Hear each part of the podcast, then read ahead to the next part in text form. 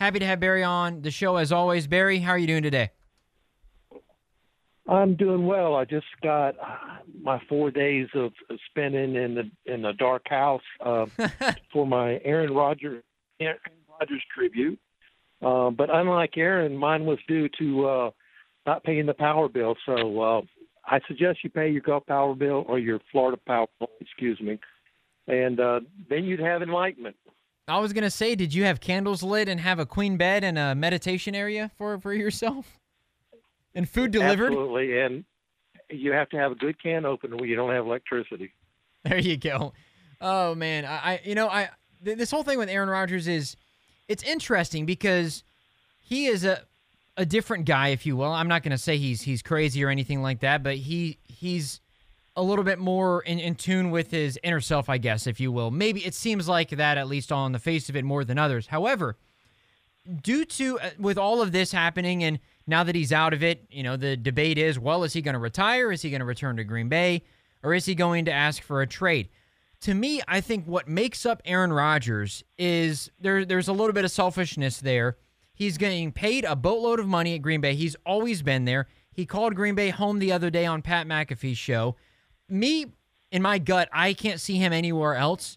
And I think that if he goes to New York City, he's not the biggest guy in town. He, he, you know, he's not the biggest and the baddest. In Green Bay, he's the face of that city. And I think that's the way that he likes things. So going along with the fact that he bleeds green and gold in my mind, I think also he likes that attention and in Green Bay he's going to get the most attention out of anybody else who lives there. Yeah, and he owns four houses. He owns one in Del Mar, California. He owns one in um, in Arizona, Scottsdale. He owns one in Seattle, Washington, and of course the one in Green Bay. And the one in Green Bay just kind of looks like a normal house. It's a little bit got a little bit of extension on the back, but it just looks like a a normal three bedroom house when you drive by it. But the one in in in Del Mar, California, I thought it was a hotel when I first saw it. It just I it have just not goes seen it. on and on. Yeah, it just goes on and on.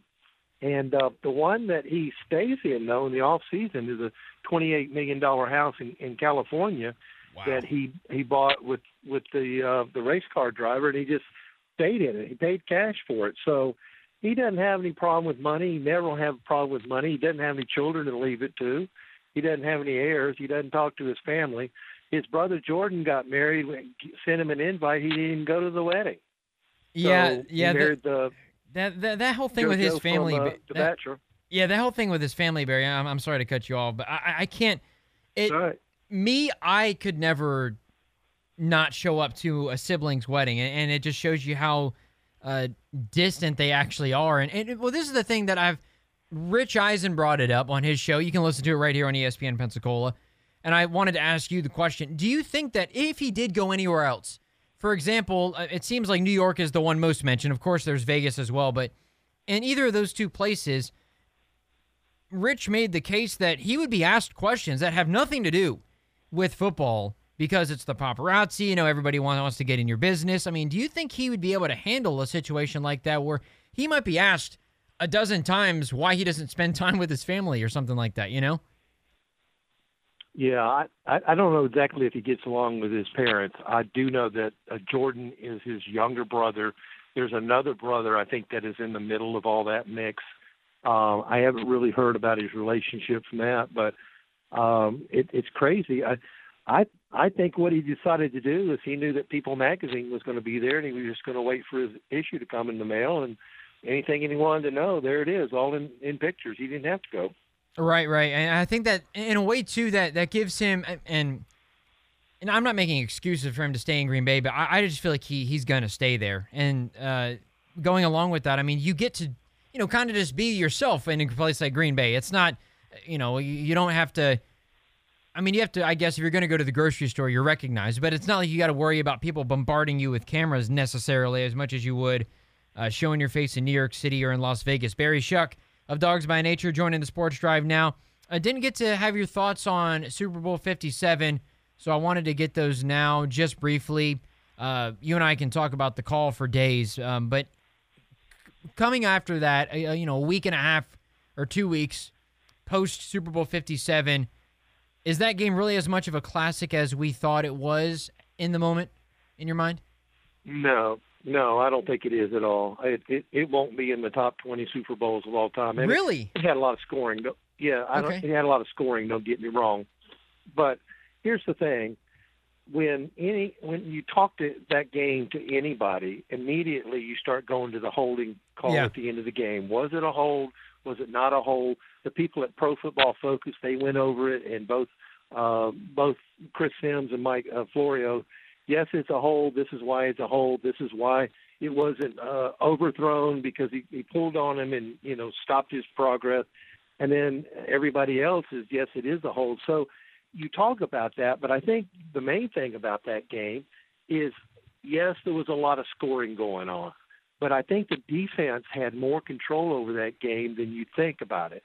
When the Chiefs went down there and scored on their first drive, everybody thought, okay, here we go. But from that point on to halftime, the Eagles defense ruled the Chiefs. Yeah. They had hardly any drives. They they had a hard time get, even getting. They could get across the 50. They couldn't couldn't get across the 40. And in the second half, uh, with the adjustments that the Chiefs made, the Chiefs defense stepped up and controlled the Eagles offense. They just uh, dominated them and frustrated them. So I think the the defense has played a bigger part than a lot of people are giving them uh, credit for. Yeah, I, I it almost was a tale of two halves, really. Where Philly and and in Philly, I think I you you you you can't say it was the play, but I think that fumble that Jalen Hurts had that was not only recovered by the Kansas Huge. City Chiefs, but recovered and returned for a touchdown. That gives you seven points. Where instead of only being down 17 or being down 17, the Chiefs are only Yeah. down 10. Barry, they have the ball coming out of the half, and then they go four for four. So uh, the you know key plays for forget the holding other things contributed to that loss. I mean, the Eagles defense that had, you know, the biggest and the baddest pass rush, if you will, in the entire league had zero sacks. So I think a lot of it was the battle in the trenches and, and the defense. I think, as you mentioned, Barry, the defense for the Chiefs made more plays. Yeah, and and a lot of times the AFC NFC championships are a lot better than the Super Bowl, Mm. and I think that that Bengals Bills game probably was the best playoff game I've seen in a long time. Um, it, it was just lights out. It was down to the wire. It was two good teams fighting for a place, and um, but the Super Bowl, you're right. The the Eagles had that game at halftime, but great teams make great adjustments at halftime. I know Nick Saban, Dab, Dabo Swinney, and uh, Bill Belichick are famous for making great adjustments at halftime, then coming out and having a different direction because what you think is going to happen a lot of times does not happen. Mm. And what you are not prepared for, the other team has found a wrinkle or found a scheme that they can uh, go by. Maybe it's throwing more to the tight end. Maybe it's having two tight ends on the field and throwing to both of those instead of having them block. Whatever it is, that's what these uh, people have to do at, at intermission and come out. And of course, being the Super Bowl, they had a longer intermission. I read where Andy Reid told uh, his team that if anybody went out there and watched the halftime show, that they would be benched for the second half. By the way. Yeah, I, I I read that as well. And Andy Reid, I think you know, affirming that that he's one of the greatest head coaches of all time. Along that same note, Eric Bieniemy, the the OC, another Super Bowl for him. He's going on his way to Washington to be the Commanders' offensive coordinator. A lot of people saying, well, it it doesn't make any sense given Matt Nagy and Doug Pederson, and you can go down the line, Zac Taylor. These guys never called plays, and they were still hired as head coaches. It just there's something there that I don't think is really something is up and I and I think it's even beyond the fact that Eric Bieniemy is is black. I, I don't know if that's necessarily the only reason, and, and it certainly hasn't been said that that is the reason, of course, because nobody would admit that, even if it is the reason. But there's something shady going on here, where Eric Bieniemy, I think, has proven his worth of being a coordinator, whether he's called the plays or not, of being a guy that can lead a football team. Plus, you think of all the people to sit under, Andy Reid is one of the best people to be an, an assistant under, and then going to be a head coach. Yeah, and he's got diversity up and down his his coaching staff. So Yeah. that's definitely not it. In fact, he went in front of the owners meeting um, last year before the season started. Now this is his offensive coordinator, and he admonished the owners for not for interviewing him, uh, Bieniemy, but not hiring him, and he just went up and down uh, and and told them off basically. Uh, 31 other owners. Um, there's definitely got to be something there because I hear that he interviews well, and he definitely knows his stuff. Now, how many plays does he call? What is what is his duties in practice? Is he doing the run uh, game coordinator? Is he laying out all the passing plays? Um, is he developing? Is he overseeing the running backs and the wide receivers and the tight ends? Um, is he also the quarterback coach? So, what are these things? But for he has also made it clear that during um, his opening news conference with the commanders that he's not focused on using this position, this new position, to land a head coaching job. Um, I think he was hired to rejuvenate an offense that has struggled in Ron Rivera's first three seasons. And if he if he revamps his offense, then we'll know if it was Andy Reid that made the Chiefs great, if it was uh, Eric Bieniemy that made the Chiefs great, or maybe because they just had Mahomes. Yeah, yeah, I think I think that that's a fair point. And to me, I I think he will be successful there because you you take what Andy Reid has given to you in terms of knowledge about you know the quarterback position and all that stuff. You take your your your knowledge yourself, and then you go into an offense that's got Terry McLaurin and Jahan Dotson and Brian Robinson, uh, Antonio Gibson. I mean, they they've got some guys there. It's just a matter of who the quarterback's going to be in Washington. True. Barry Shuck, Pro Football Scope, taking a look at all the stuff in the NFL. Among those things, with headlines uh, in the offseason, what what do you think? the biggest headline is this offseason? Is it the quarterback carousel? Is it the NFL draft? Is it uh, head coaching changes and people going other places? Is, is there one thing that you can point to that you think, Barry, is the biggest headline? I think the biggest headline is probably Tom Brady retiring. Uh, it, it's been such an iffy thing for so long. He retired last year and he came back. That'd probably be number one. Um, that's probably what everybody was waiting to see, and and, and maybe the the most read. But now you've got players that are veterans that are suddenly trying to find jobs and coaches that were entrenched trying to find jobs. Uh, the Titans cut um, their left tackle Lewan, Taylor Lewan. Yeah, he was a first round pick, uh, All Pro, and I, you know, he has he's been pretty durable. Um, the Rams cut Bobby Wagner, the linebacker. Now that could be an age thing. Um, who knows? And then um, I saw where uh, Willie Taggart got a job uh, as the running back coach uh, of the Baltimore Ravens. You know, he was supposed to be the savior at FSU. It went five and seven their first year, and it was the first losing season since Bobby Bowden's first year in 1976. And it was also the first year it broke the longest consecutive bowl season invitee in the history. And then, of course, he was fired in his second year. So you've got a lot of transition of coaches and uh, veteran players. Uh, Robert Woods was cut by uh, the Titans as well. He's been a long time wide receiver and, and played for the Rams. So I, I would say losing players, and that's just the the circle of the game, especially with players. Players come in. I think the league really wants once they hit a the age of 30. I think the league is really saying, you know, we want this to be a young league because we want players to be fast. Sure. We want them to be aggressive. And, uh, you know, I just think people just latch up. And we need new stars every year.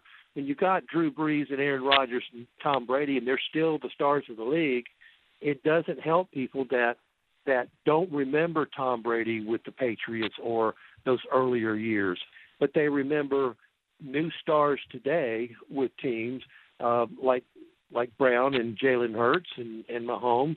So I think the league wants players to have a revolving door, and once they hit 30, okay, it's close to being your time to go on because we've got new guys coming in, and those are going to be the ones on football cards uh, going forward. Barry Shuck of Dawgs by Nature joining the Sports Drive now. You've got an article on the free agent frenzy for the Browns. Uh, is, are there I know you mentioned the need for safety among uh, some other things. Is there one or two, or are there even more than that? A couple of players who you're monitoring in terms of the Browns' interest for those guys and looking to improve their team this year. Well, I'm hoping that we we raid Jessie Bates from the Cincinnati Bengals. Uh, that would be great. That would absolutely be great. However, however, I think the the Bengals are going to tag him, and and justifiably so. He is a phenomenal player. He is a, a, a good center fielder. He is a good tackler. He reads. He's not afraid to come up and make a stick on a play. He reads the play well. Uh, he plays a, a great deep zone, and he knows when to to come up or or go over the top with a player. Uh, the Browns are an analytics team, and what analytics say is pay the quarterback, pay the running back, pay one or both defensive ends, depends on their their uh, their style and, and how good they are. Pay one or both cornerbacks, and everybody else just gets chump change. It's in you know if you're paying your cornerback fifteen million dollars and you're paying your safety three million, there's a problem there. But that's what analytics say. So when I say something like we should go get um, Jordan uh, uh, Poyer from the Buffalo Bills as a safety, or mm. Jessie Bates, or, or Chauncey Johnson from the Eagles, now, you know they're going to be paid ten, twelve, fifteen million. The Browns aren't going to sign somebody like that. They're going to bring somebody in house that they may pay four million, they may pay five million a year, and it may be a three-year contract, and then again, it just may be a two or a one uh, what the Browns need more than anything else is defensive tackles. You can run uh, off the Browns all day long. Joe Mixon just killed us um, every game that we played them this year, and um, that's what the Browns are going to have to do is shore up that that defensive line. But free agency starts officially March the 15th, unofficially on March the 13th. They allow a two-day tamper zone and you'll see uh, uh, as, as soon as March the 15th comes up, deals that were made on the 13th and 14th will just be coming in like like rocket ships, one right after the other. Of this person signed, this person signed, and I remember years ago, Fred Robbins, who uh, lives in Gulf Breeze, yeah. he played, uh, went to Wake Forest. He, he won a Super Bowl with the Giants. He was drafted by the uh, Minnesota Vikings. I did an interview with him, Where Are They Now, for a Giants publication, and I asked him, I said, why did you go from the Vikings to the Giants? He said, they paid me $700,000 a year more. Who, would, went, who wouldn't take oh. that? Yeah. Yeah, I went, oh, well, that makes a lot of sense. So he said, I was happy there. I like the scheme there. I like my teammates. Mm. But, and so that happens quite a bit. A lot of times it's just, it's just the money being offered and somebody – uh, just you know one up somebody else, and they say, "Yeah, I'm going to take that instead." Barry Shuck joining the Sports Drive now. Final thing I've got for you, Barry, uh, is AFC North. Obviously, will be interesting as, as it always is. Um, but Lamar Jackson, whether he's a part of it or not, I think that's another really big storyline outside of the Aaron Rodgers thing and even the Derek Carr situation. Is is there actually a chance that Lamar Jackson goes? Now, there's from the, he he's expected to be tagged w- w- without a doubt there. Maybe to give him some more time to try to find a deal. Now, I, am intrigued to see what deal they would give, and I don't know if the Ravens have any sort of a preference in this, but there's a non-exclusive deal. There's the exclusive deal. Obviously, both of those different. The exclusive one pays a little bit more. It keeps any other teams from coming to get Lamar. The non-exclusive one pays a little bit less, but opens things up. Based on what we've heard and based on what you've heard, Barry, and just just your gut feeling, do you do you think that I guess here we go. One or give me a percentage chance that Lamar Jackson is not on the Ravens next year. A percentage that he's not on the Ravens? Yeah. Uh, less than five percent. Okay. I think this whole I think this whole thing is a very odd situation. I mean, it looks, but it looks to me like we're going to have yet another year in limbo. You know, he supposedly had a, a grade two PCL sprain, and as he got healthy, he told the club that he just didn't want to risk any further damage to the knee. Well, that's because he was protecting his impeding mega contract that that he has offered to them and they have offered to him. He hasn't signed anything. So if he if he has knee damage and that makes him damaged goods, then that takes away all his uh, his leverage on that. Um, we all know that he could have signed this last year and gotten all this behind him, and I I think in the locker room, many wondered if he had if he had signed that new contract five months early, if he would have been available for the playoffs, which would have helped. Oh, yeah. You know, they were just they were nothing as they usually are, but they have to decide whether to uh, place the franchise tag on him by March the seventh in order to keep him from becoming a free agent. I think it's a mess. I, I don't know why he didn't hire a, a, an agent in the beginning. Whatever percentage the agent would take is is like a parking ticket to him. Uh, I think the rub here is that the the the Ravens he turned down a five year, two hundred and fifty million dollar deal. A hundred and thirty three of that was guaranteed. Now he has made several counteroffers, and the Ravens have made counteroffers. All of Jackson's counteroffers were fully guaranteed. Yeah. And the Ravens have come out and said, we're not going to fully guarantee you. We're not going to give you to Deshaun Watson fully guaranteed, and he would come back with a counteroffer that was fully guaranteed. And so that's that's the sticking point.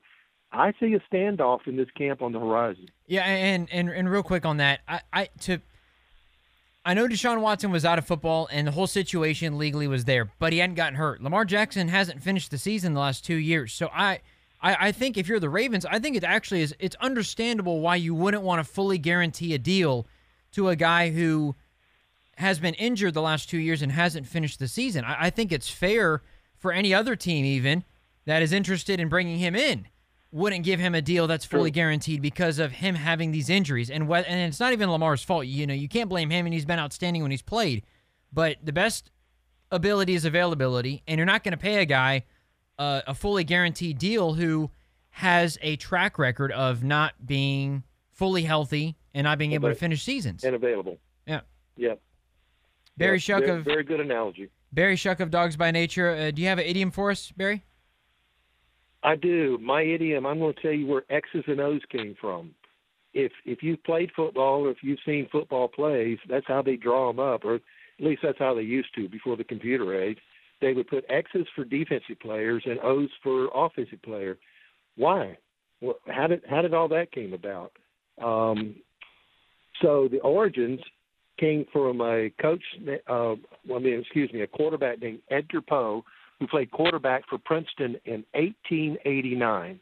He drew up his own plays, but he used checkers to represent players on both offense and defense. So that's where the O came from. It's the symbol of a checker. Now, as these uh, plays were later transcribed onto paper, the offensive players were drawn as a hollow circle, whereas the defense was drawn as a a filled-in colored circle solid. Now, a diagram of one opposed plays uses this system, and it appeared in the Evening Star in Washington, uh, D.C. in December of 1889. Now, in 1919, 1919, Army head coach Charles Daly substituted the tedious colored-in O symbols with an X for each defensive player because he said he was tired of filling them in. Wow. I, I, the fact that you still have these, Barry, too, by the way, it, it really amazes me because every single week I think that you're going to run out of, of idioms and, and you're going to run out. I don't know if you're ever going to run out, run out at this point. I don't know if you will. No, maybe not.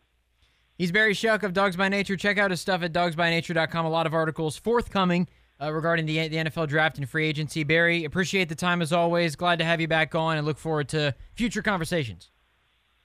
Yeah, and if you follow the XFL, there's a game tonight on FX at 8 p.m. What are your thoughts on that, too, real Drew. quick? Good, bad?